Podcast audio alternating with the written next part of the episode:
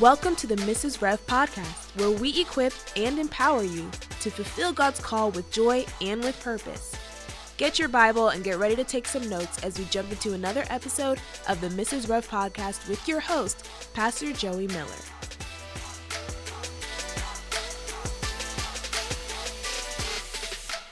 Hey, and welcome to the Mrs. Rev podcast. I'm dedicating this podcast to all of you moms or future moms to be out there, or even if you're just a woman that is taking care of somebody, because we know that as women, we nurture lots of people. So, thanks for joining us for today's episode on Momming 101. So, we're going to be talking about the role of a mother and the important part that we play as a woman, as a maternal figure in the lives around us. So, if you have your Bible, go ahead and grab it, get out your notebook, and we're going to be taking a look at some scriptures today. Don't forget to celebrate the special women in your your life this week for Mother's Day. Tell them you love them and how amazing that they are. Women truly are amazing. We can juggle so many things by the grace of God and care for so many people. And I love how, just in, in general, we're life givers to those around us. That we not only did God uh, give us uh, a way to produce life, but but whether it's uh, physically producing lives of little ones or it's just producing life and calling out life in others, it's such a such a God uh, God aspect of women when we call life out, when we help each other, when we encourage one another. That's why the enemy likes to come in with women and cause dissension and division and cause us to tear each other down and speak uh, speak death over each other is because the nature of God in us is to produce life in everything around us. So we're going to talk about uh, the role that we have is a mother. I have five kids. If you know us, uh, you know I my husband's a pastor. I, I, pastor with him, and we have five children. Our oldest is 17, and his name's Evan. And then we have Addison, who is 15. We named him Addison before Grey's Anatomy, or wait, what was it? Dawson's Creek. I don't know. One of those shows came became popular, and there was an Addison that was a girl. So we have never lived that down because it was like simultaneously we named him Addison, and then all of a sudden. So anyway just a little behind behind the scenes uh, info on that one. And then Ava is my 12 year old, the first girl. We didn't know after having two boys my husband has four brothers, so I was like, is it even possible for a Miller to have a girl? And uh, surprise, we didn't find out what she was, and she was born a little baby girl, the first one in our family. So, uh, and then we have Maddox, who is nine years old and was 10 5 when he was born. So he was a big, whopping big baby boy. And then we have Amelia. She is the baby of the family, and she is seven years old. And um, her name's Amelia, but we call her Mia for short.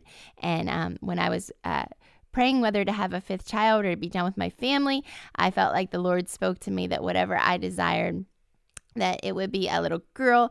And so we named her Amelia, call her Mia, which means mine. And she is very much a mini me, and she is very much the baby of the family. So um, that's a little background on our family. But so we have five kids. And so, you know, as they're growing up, I take the role and the responsibility of being a mother as my number one ministry. I minister to the Lord, I minister to my husband, of course, but these, these, all of these, uh, are very important roles that I play, but none the more than the ministering to my children. Now, my husband, of course, that's a great ministry, but you know, if if he uh, if I don't feed him one day, he's going to survive. So these little ones were like a primary ministry that I had for years and and still do.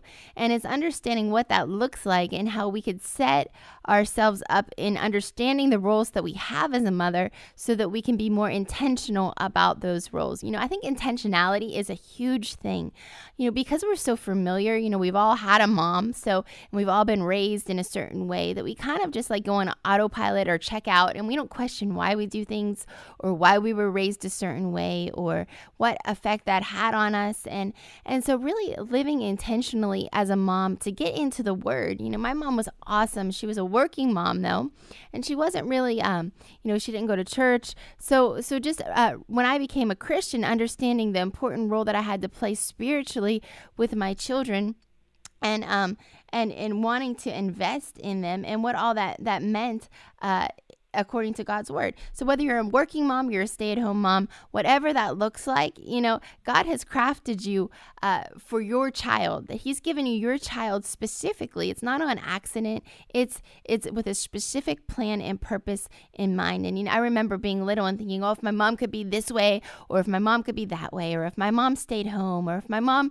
was more in tune with fashion, or if she were younger, or you know, all of these if onlys. And then as I get older into my adulthood, I realize my mother was exactly the person that I needed her to be, that God gave me her as a gift to help create and form the person that I am today. So I thank God for my mother. And and so whatever your relationship is with the your mother or the woman in your life or the person who raised you, you know, our natural uh, inclination is to think about all of the bad things and all of the failures and we want to blame them for a lot of the things in our life, but celebrate them today. Thank God for them. Even if it wasn't an ideal situation, there has to be something in them that they departed to you uh, that was good. So honor and thank thank God for the women in your life today. But being a mom is an important thing. In fact, uh, the Bible talks about in the book of Proverbs 14:1, it says, "A wise woman builds her home, but a foolish woman tears it down with her own hands."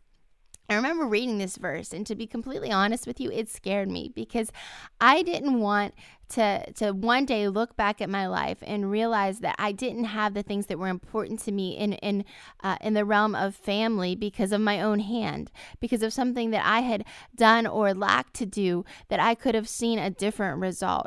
And so the fear of God has always been in me in a good way, in the sense of raising my children. That I understand that that God has put me in a position to influence them and guide them, and ultimately they're they're they're His children. I'm just stewarding them for Him on this earth. And my role is to to raise them in a way that they connect with him and that they fulfill the plan and the purpose of God upon their life. And and so in doing that I understand my role.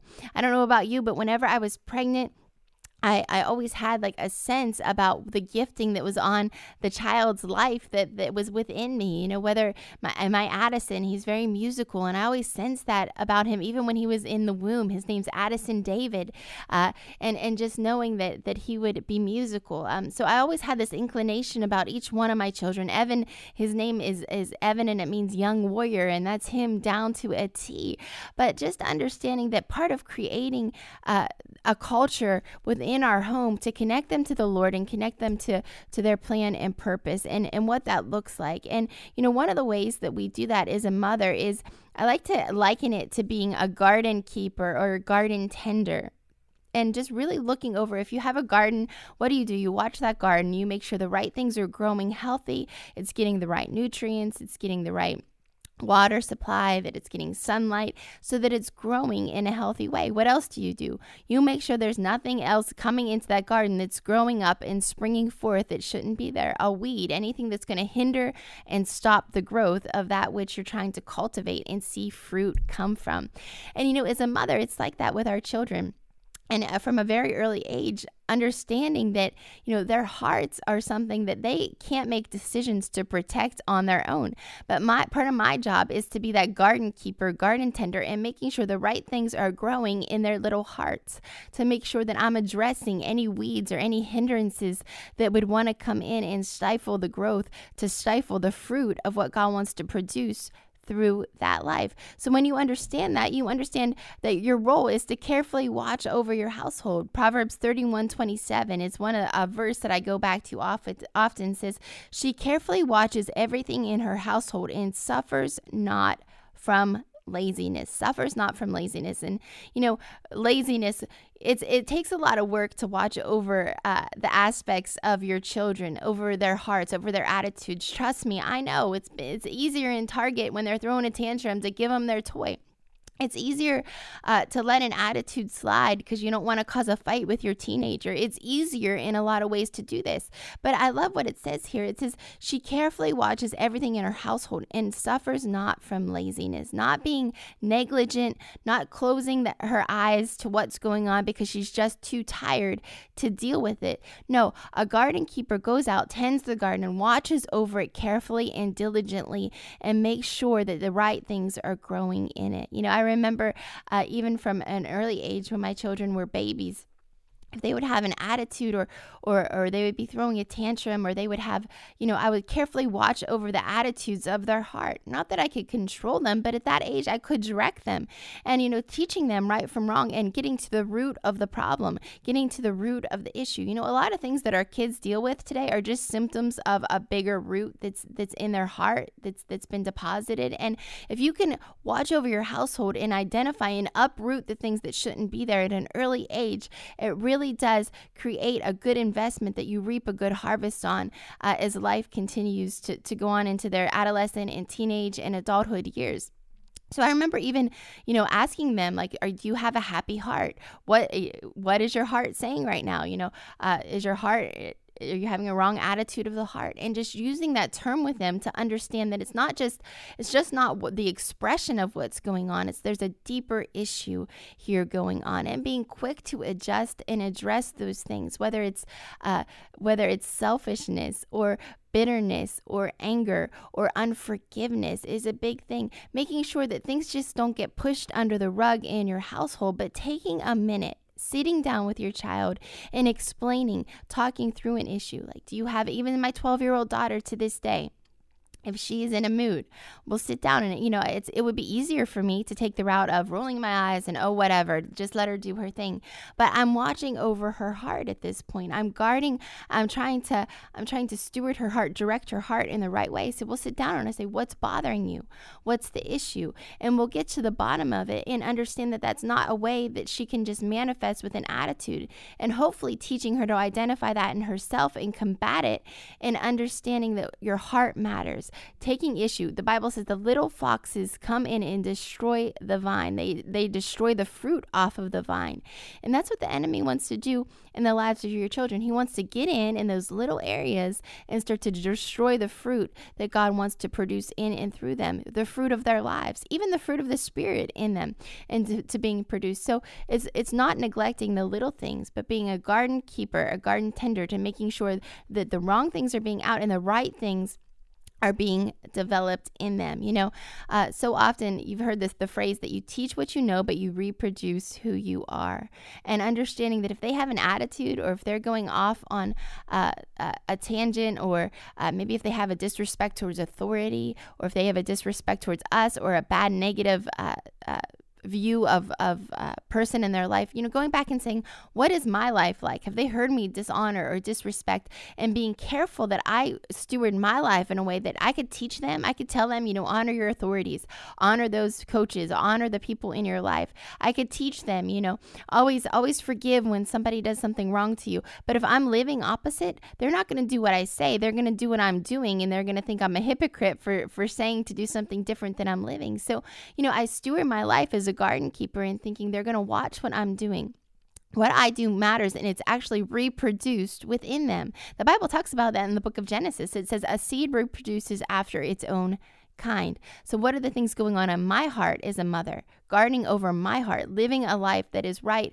before the Lord, and then seeing that produced in my children. Not that they're perfect, but I do love to see compassion on display. I do love to see when I get a call from school and say, you know, so and so hit your son uh, on the playground and, and he forgave him. Like that makes my heart happy because I know that there's a, a root of kindness, there's love in his heart. And that's something that I have purposely on purpose taken the time to cultivate, not to push under the rug, but taking the time not to be lazy about it, but to be diligent in guarding their heart and making sure the right things are growing. Another aspect would be a gatekeeper, somebody who watches over the the the entryways into our home and into them as individuals. You know, Proverbs 4:23 says, "Above all else, guard your heart, for everything you do flows from it. So, as we guard our hearts, as we teach them to guard their hearts, as we uh, keep an eye on attitudes and thought processes and the little things everything else in life is going to flow from that and and some of those things don't stay little and and as a gatekeeper is important for me to watch what is coming in to my household what's influencing them that could influence their heart that could actually uh, taint the work that i've been diligently trying to implant and put in them uh, taking them to church, reading the Bible, praying with them? Am I watching the gates though? Because, you know, the enemy could come in and undo everything that I'm trying to do. Just because you take your child to Sunday school doesn't mean that you can let them do whatever they want the rest of the week. You have to be diligent in being a gatekeeper, guarding the heart. Luke 11 34 says this Your eye is a lamp that provides light for your body. When your eye is good, your whole body is filled with light. There's different gates. One of the gates is the eye gate, another is the ear gate. And understanding that the things that you come into your household, that you let into your household, you're actually uh, giving an influence into your child's life. This responsibility, this this gift from God that we're stewarding for His glory. Are we guarding what they're seeing and what they're hearing? Now, my children go to public school. They're not in a bubble. They go to uh, sporting events. Uh, yes, they're pastors' kids but but they they see and and things in the world they hear things in the world but i don't let it come into my household. What i mean is my children know that it's not acceptable uh, for that to be a part of our household and it's not acceptable for for a part of who they are. So so when you're a gatekeeper you're teaching them. You're not just saying you know you can't listen to to this music. You're explaining to them why and then it's not going to have a place in your household. We don't listen to secular music in our house. We've never played it on the radio. We don't when i'm I'm driving down the street, I don't listen to secular music. We listen to praise and worship music. We listen to, to songs that, that will edify them. And so they understand that that's a part of our lifestyle. I've guarded their ears in the sense of I'm not going to let curse words and, and wrong lyrics come into their ear gate because I know it'll influence their thought process and it'll influence their heart. And then there'll be a symptom that arises that all of a sudden I'm like, where did that come from? And how do I deal with that? Guard the gates, guard what they're watching, what they're looking at. I thank God for a godly husband uh, who who guards his eyes. That whenever my boys, my teenage boys, are watching TV from a, a very young age, uh, if there's something inappropriate that comes on the TV, they'll either look away, throw the remote to me, or they'll put a pillow in front of their face. They turn and don't look at what's not pure. And so you know, make sure that they're you're teaching and training them to guard their eyes. Don't don't let your teenage boys talk about uh, things that are inappropriate in your presence. Teach and correct. It might be hard. It's called child rearing for a reason. It's work. You know, that you have to train a child, the Bible says, in the way that they should go. And when they're older, they won't depart from it. Continue to guard, continue to gatekeep, continue to establish those boundaries and those standards for your household.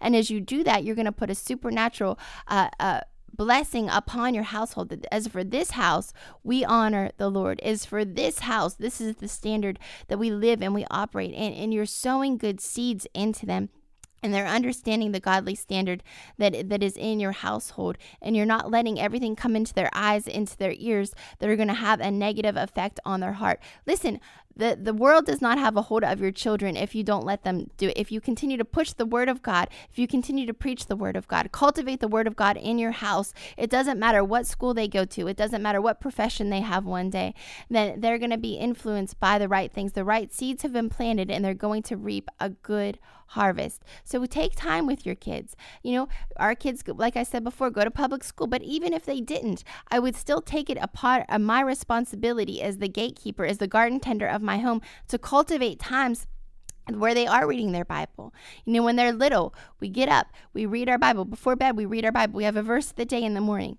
And then at night, we have our devotions with the little ones. The older ones, uh, how do I steward that? Well, once they can read themselves, then I say, okay, we're going to have Bible reading time. As they get even older, then I, I, make it more of an accountability thing. Have you read your Bible today? What's the Lord speaking to you? Is a question I ask them often because I want to know what's in your heart. What's the Lord speaking to your heart? I want to make sure their heart is connecting with the right things, that it's not being in alignment with the world and everything that they're seeing and hearing, but it's staying connected with the source of their peace and strength. And so, you know, we'll say, what's the Lord speaking to you? What book of the Bible are you reading? And if they say, you know, I don't know, we'll say, read this. I'll give them an assignment. I'll say, we're going to read Second Timothy as a family. And so keeping them on track, it's my role. I'm the gatekeeper of my home. I'm the gatekeeper for my children to raise them up in the things of God. Sometimes we'll have a worship night where we'll take 20 minutes before bed. We try to do it once a week at least, and we'll just play worship music. We'll read uh, our Bible, and then we'll go around in, in a circle and pray and say prayers together as a family. Listen, you're training them, you're teaching them. You're saying, you know what, I know all of this is going on outside in the world, but it's not going to affect us. As for me and my house, we're going to serve the Lord. I'm going to be a gatekeeper. I'm going to grow the right things. I'm going to cultivate the right things. I'm going to be a garden tender and cultivating, and I'm going to be a gatekeeper and protecting and watching what comes in and out of my home. Your child is not the boss. You are the boss. You're the authority of your household. You are the gatekeeper. Don't give your authority over to them just because they pitch a fit or throw a fit or says, My friend does this. You know, we pray, and I'm sure you do too, over your children that any relationship that would lead them off track, any relationship that, that would take them out of the will of God for their life, would be burned off in Jesus' name. You know, the scripture, don't be deceived. Bad company corrupts good morals. It starts by saying, Don't be deceived because it's easy to be deceived. Oh, I like them, or we play sports together, or they're the popular kid, or whatever that is. Guard your friendships that your children have. Don't let them just have anyone over. If if you're a spiritual person, you'll be able to feel in your spirit whether that friendship is right or wrong. God wants to speak to you so that you can guard your children. If you take a minute and listen and then you obey and act on it. So, you know, guard those relationships, direct them. Well, let's invite this friend over instead. Or that person doesn't really, you know, uh, uh, do the same things that we do. Let's invite this person over instead and really guarding your kids. So today is is we talked about mothering 101. Listen, that's a lot to take in and it's a heavy responsibility that we have, but you're not doing it alone. The Lord is with you, but be sensitive to the role. Be sensitive to uh, the the word of God that sets us up to win as moms. That they would cultivate good things, that they would produce good fruit. When you start to make the investments at an early age, their teenage years are they are wonderful. You enjoy uh, the relationship that you have. And, you know, uh, don't listen to people that say it's only going to get harder and harder. As you make the right investments, you're going to see a good harvest, and the relationship that you have with your children is going to go grow richer and richer. Start declaring those things over your kids. I declare over my kids every day the plans and the purposes of God, that we will be a tight knit family, that will love God and that will grow in love for each other. I declare, you know, uh, the right relationships to be in their life for their future spouses. I, you know, so declare good things over them starting from a young age. Whenever the enemy would try to come in and bring worry or fear or doubt over my children, I would take it as a cue just to start declaring the good things that God has over them, to pray over them uh, daily. And as you do that, you're making good good investments and you will see the right harvest, but be diligent about it. Take your role seriously. Don't get in condemnation now, ladies. I know how that goes, you know. Don't beat yourself up over what you haven't done. Start sowing the right seeds now and know that you're not in this alone that holy spirit is with you to teach you to guide you to encourage you uh, to lead you along the right path. The holy spirit is like a secret weapon for us moms that we know what to pray when to pray it but we need to really listen to it and we need to obey the promptings of the holy spirit as we're as we're momming in this world and that we'll learn to do our role with excellence and the responsibility is great but we're not in it alone. There's grace to do it. We our job is to listen to pray and to obey the promptings of the Holy Spirit and uphold the standards that are in the Word of God. And as you do that, you're not going to be lazy. You're not going to be one that tears down our house with our own hands. You're going to build it up with the Word of God. With righteousness, it will be established. And God is good. We celebrate you this Mother's Day. I pray that you get refreshed today, uh, is, uh, this week, wherever you're listening to the podcast, uh, that you're refreshed by the Word and that you know that you're not in this alone and that each day we're making investments. So start today investing in those little ones, and there's going to be a great reward. We love you so much, and we'll see you next time on the podcast.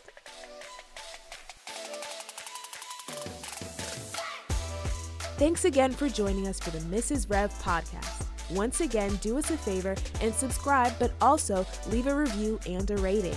If you have any comments or questions, we'd love to hear from you. So after you subscribe, request to join our closed Facebook group and feel free to leave your questions there. Have an amazing week, and we'll see you next time for another episode of the Mrs. Rev podcast.